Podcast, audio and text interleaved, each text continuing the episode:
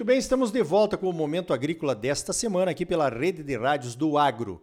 O oferecimento é da Associação dos Produtores de Sementes de Mato Grosso. A Prosmate trabalha junto com seus associados, para garantir a qualidade das sementes que os produtores merecem. Olha só, a Agroconsult divulgou aí há alguns dias os números do Rally da Safra de Milho. São números extremamente aguardados pelo mercado, porque esse pessoal anda pra caramba, visita realmente as propriedades e faz determinações, né, estatisticamente confiáveis a respeito da produção, da produtividade e dos números finais da nossa safra de milho, que ainda está em colheita, mas já está praticamente garantida aí a produtividade do milho. Para falar sobre isso, eu vou conversar com o Valmir Assarice, que é gerente de pesquisa de safras da AgroConsult. Valmir, em números gerais, como é que vai ser essa nossa safra de milho brasileira? Bom dia. Bom dia, Ricardo. Tudo bom? Em termos de número de safra, a gente vai ter um recorde de produção. É, nós nunca tivemos né, uma produção tão grande quanto a gente vai ter nesta safra. É uma consolidação de alguns fatores, né? Um pouco é o investimento do produtor, que deu o resultado e trouxe um, uma boa produtividade. Também é reflexo de um aumento da área e esse clima que também colaborou para esse desenvolvimento dessas lavouras na maioria das regiões. Legal, muito bom isso, né? Muito bom ouvir isso. O Brasil precisa de boas safras realmente, embora isso não seja muito bom para os preços. Nós vamos falar disso daqui a pouquinho aqui na entrevista. Agora, Valmir, a gente conversava antes da entrevista na questão do ritmo de colheita em relação aos estados produtores de segunda safra. Como é que está essa questão aí, Valmir? Ricardo, a colheita do, do milho, ela tem algumas diferenciações importantes entre os estados. Quando a gente fala do Mato Grosso, a colheita ela está dentro de uma normalidade, até um pouco adiantada em relação à média dos últimos cinco anos. Quando a gente fala em Goiás, essa colheita ela está praticamente a metade do número do Mato Grosso. Mato Grosso a gente estimava até semana passada em torno de 70% colhido e o Goiás a gente fala em torno de 35, 40% de colheita. Ele é levemente atrasado em relação à média dos últimos cinco anos, mas não vemos grandes problemas, tanto no Mato Grosso quanto no Goiás, em relação ao andamento da colheita. Quando a gente olha para o Mato Grosso do Sul e quando a gente olha para o Paraná, é uma das colheitas mais atrasadas que a gente encontra no nosso histórico. O que, que leva a esse atraso? Primeiramente, foi um, uma das piores janelas de plantio.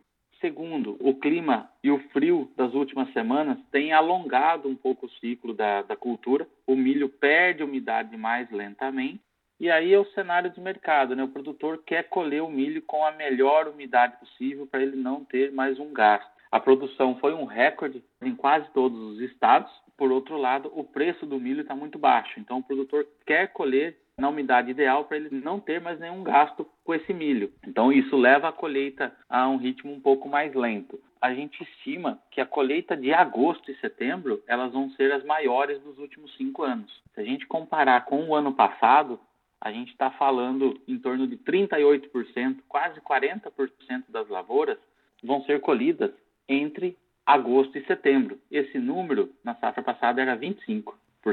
E com uma produtividade recorde, a gente fala em 15 milhões de toneladas a mais para serem colhidas em agosto e setembro.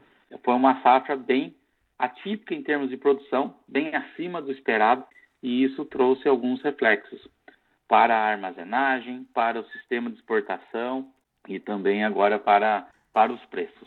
É, essa questão da armazenagem também, você falou aí do preço do milho, mas o preço da soja também acaba refletindo, né?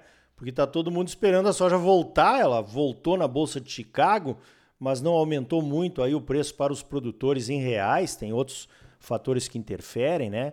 Então realmente tem muito produtor que ainda tem a soja guardada lá numa parte do seu já precário sistema de armazenagem quando se fala em volume necessário para armazenar duas safras que estão cada vez maiores, né? A Agroconsult está falando em 105 sacas e meia de produtividade do milho por hectare, 14,8% a mais do que a safra passada. Chegaremos em 137 milhões de milho, né, produzido aqui no Brasil, essa safra recorde de todos os tempos que você falou. Valmir, como é que fica a questão da exportação e do consumo interno aí para os ouvintes uh, ter uma, uma ideia do que, que nós vamos fazer com tanto milho?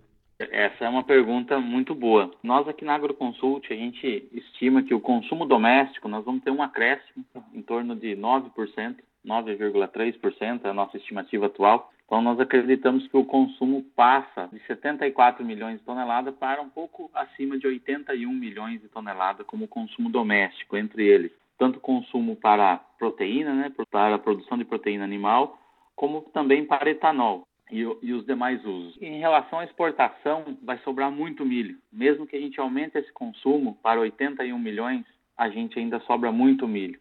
Então a gente acredita que a exportação também cresça. Estimamos aqui um crescimento para a exportação de 16%. A nossa estimativa é 54 milhões de toneladas para exportação, contra 46,5 do ano passado. É um volume recorde, é possível de fazer, mas vai colocar em xeque toda a nossa logística. E é preciso que saia esse milho, porque se esse milho não sair, os preços para o próximo ciclo também não vão ser alterados. Né? Então, é uma roda que a gente precisa rodar esse ano, é, mas para isso ainda a gente tem alguns desafios. Né? Tem o desafio da armazenagem até a saída desse milho, tem o desafio do produtor comercializar esse milho, porque o preço caiu muito abaixo da expectativa. E mesmo com esse cenário de consumo doméstico, em termos de 81 milhões de toneladas e mais 54 de exportação, a gente ainda forma um estoque para o próximo ano. E esse estoque já causa alguns reflexos no planejamento da próxima safra. Por exemplo, quando a gente olha o milho no curto prazo, o milho verão, o produtor está fazendo a conta. Não é uma decisão fácil, ela não está sendo tomada de bate pronto e ele tende a reduzir a área já no milho no milho verão. E esse comentário e essa análise do produtor, a gente também vê ele fazer conta para o milho segunda safra. O milho segunda safra tem um calendário um pouco mais longo, né? A decisão ainda não precisa ser tomada agora em julho, mas ela deve ser tomada nos próximos meses, outubro, novembro, acredito que seja os prazos finais aí para tomada de decisão do que ele vai fazer e quanto ele vai fazer do milho segunda safra do ano que vem, a depender também das chuvas para o plantio da soja. Se tivermos um calendário bom para a soja, a gente vai abrir uma janela boa para o milho. Se o calendário for tardio para a soja, o produtor vai repensar a estratégia dele para o milho. E o que, que levou a esses fatores, né, Ricardo? Se a gente for passar pelos estados, Mato Grosso, nós estimamos em torno de 120 sacos por hectare. É um recorde absoluto nas nossas estimativas. E o que, que levou a esse recorde para o Mato Grosso? É uma melhor distribuição das chuvas, as chuvas se prolongaram um pouco mais, a gente viu o investimento do produtor, foi uma janela boa, o produtor colocou mais plantas por hectare, deu mais espigas por hectare e mais grãos por hectare e um peso dentro da normalidade. Então a gente tem o, o tripé de uma boa produtividade, né? Aliado a isso, a essa boa produção, em todos os estados que a gente percorreu, os quatro principais, são Mato Grosso, Goiás, Mato Grosso do Sul e Paraná, as lavouras estavam bem mais sadias que anos anteriores. A gente viu uma redução de pragas, uma redução de plantas daninhas. Isso tudo colaborou para essas produtividades recordes. Quando a gente fala para o Goiás, é a mesma coisa. É uma produção recorde de 116 sacas por hectare, que é bem acima do que foi produzido o ano passado, que a média do estado ficou em 81 sacas. Então a gente fala em quase 45% de melhora em relação ao ano passado. E nos demais estados, Mato Grosso do Sul e Paraná, teve uma situação muito atípica, um calendário muito tardio, e mesmo assim o produtor fez o investimento com cautela em algumas regiões, diminuiu a área em algumas delas, mas a planta que foi feita, ela foi feita com investimento bom. O clima colaborou, não tivemos geadas de forma ampla que trouxesse grandes prejuízos e também para o Paraná e para o MS a expectativa é muito boa, em torno de 96 sacas por hectare, o que traz esse recorde para todo o Brasil e esse desafio que a gente estava falando, né? É, é um otimismo e uma comemoração em relação ao resultado da produção, mas é um pessimismo em relação à comercialização e dos preços dos grãos. Ficou muito abaixo do esperado. Muito bem, então tá aí a radiografia da produção de milho, principalmente o milho segunda safra, que nos traz o vigésimo Rally da Safra, que os resultados foram apresentados agora há poucos dias, com todas essas considerações, análises e, evidentemente, que decisões sábias a serem tomadas pelos produtores, né, que estão planejando a sua próxima safra. Eu só queria uma última colocação, se você me permite Claro. Um diferencial da safra, né? Eu acabei esquecendo de colocar durante a fala. Qual é o principal diferencial desta safra na nossa avaliação? Até as lavouras tardias, que têm o menor potencial, elas foram bem. As últimas lavouras, o terço final da, da área, é, são lavouras que você colhe, planta para colher 80, 70, 60 sacas, onde o produtor é, ultrapassa o calendário, ele vai reduzindo o investimento, coloca uma menor tecnologia e nas nossas estimativas é isso que fez o diferencial dessa safra. Até essas lavouras elas foram bem. Quando a gente olha o potencial das últimas lavouras do Mato Grosso é acima de 100 sacos, próximos de 110 sacos. A gente não encontrava lavoura ruim nas regiões. É claro que tem lavoura de 60, de 70 ou 80 sacos, mas a média geral ela é acima de 100 sacos. E quando a gente olha para o Goiás, é a mesma coisa, é acima de 100 sacos também essas lavouras do terço final, o que é quase 30 sacos acima do ano passado, quando a gente fala para o Goiás. Quando a gente fala para o Mato Grosso, é mais de 20 sacos acima do que foi as últimas lavouras do ano passado. E para o Mato Grosso do Sul e para o Paraná, a mesma coisa. Então, essas últimas lavouras e o bom peso do grão é esse que trouxe o diferencial para essa safra. Muito bem, vamos comemorar então, né? Porque uma boa safra é sempre motivo de comemoração. E vamos tomar as decisões, então, agora para a próxima safra, o planejamento dessa próxima segunda safra de milho, que fica cada vez mais importante para o nosso Brasil, para os produtores e até para o mundo, tendo em vista os problemas que estão acontecendo aí em outros países grandes produtores de milho também.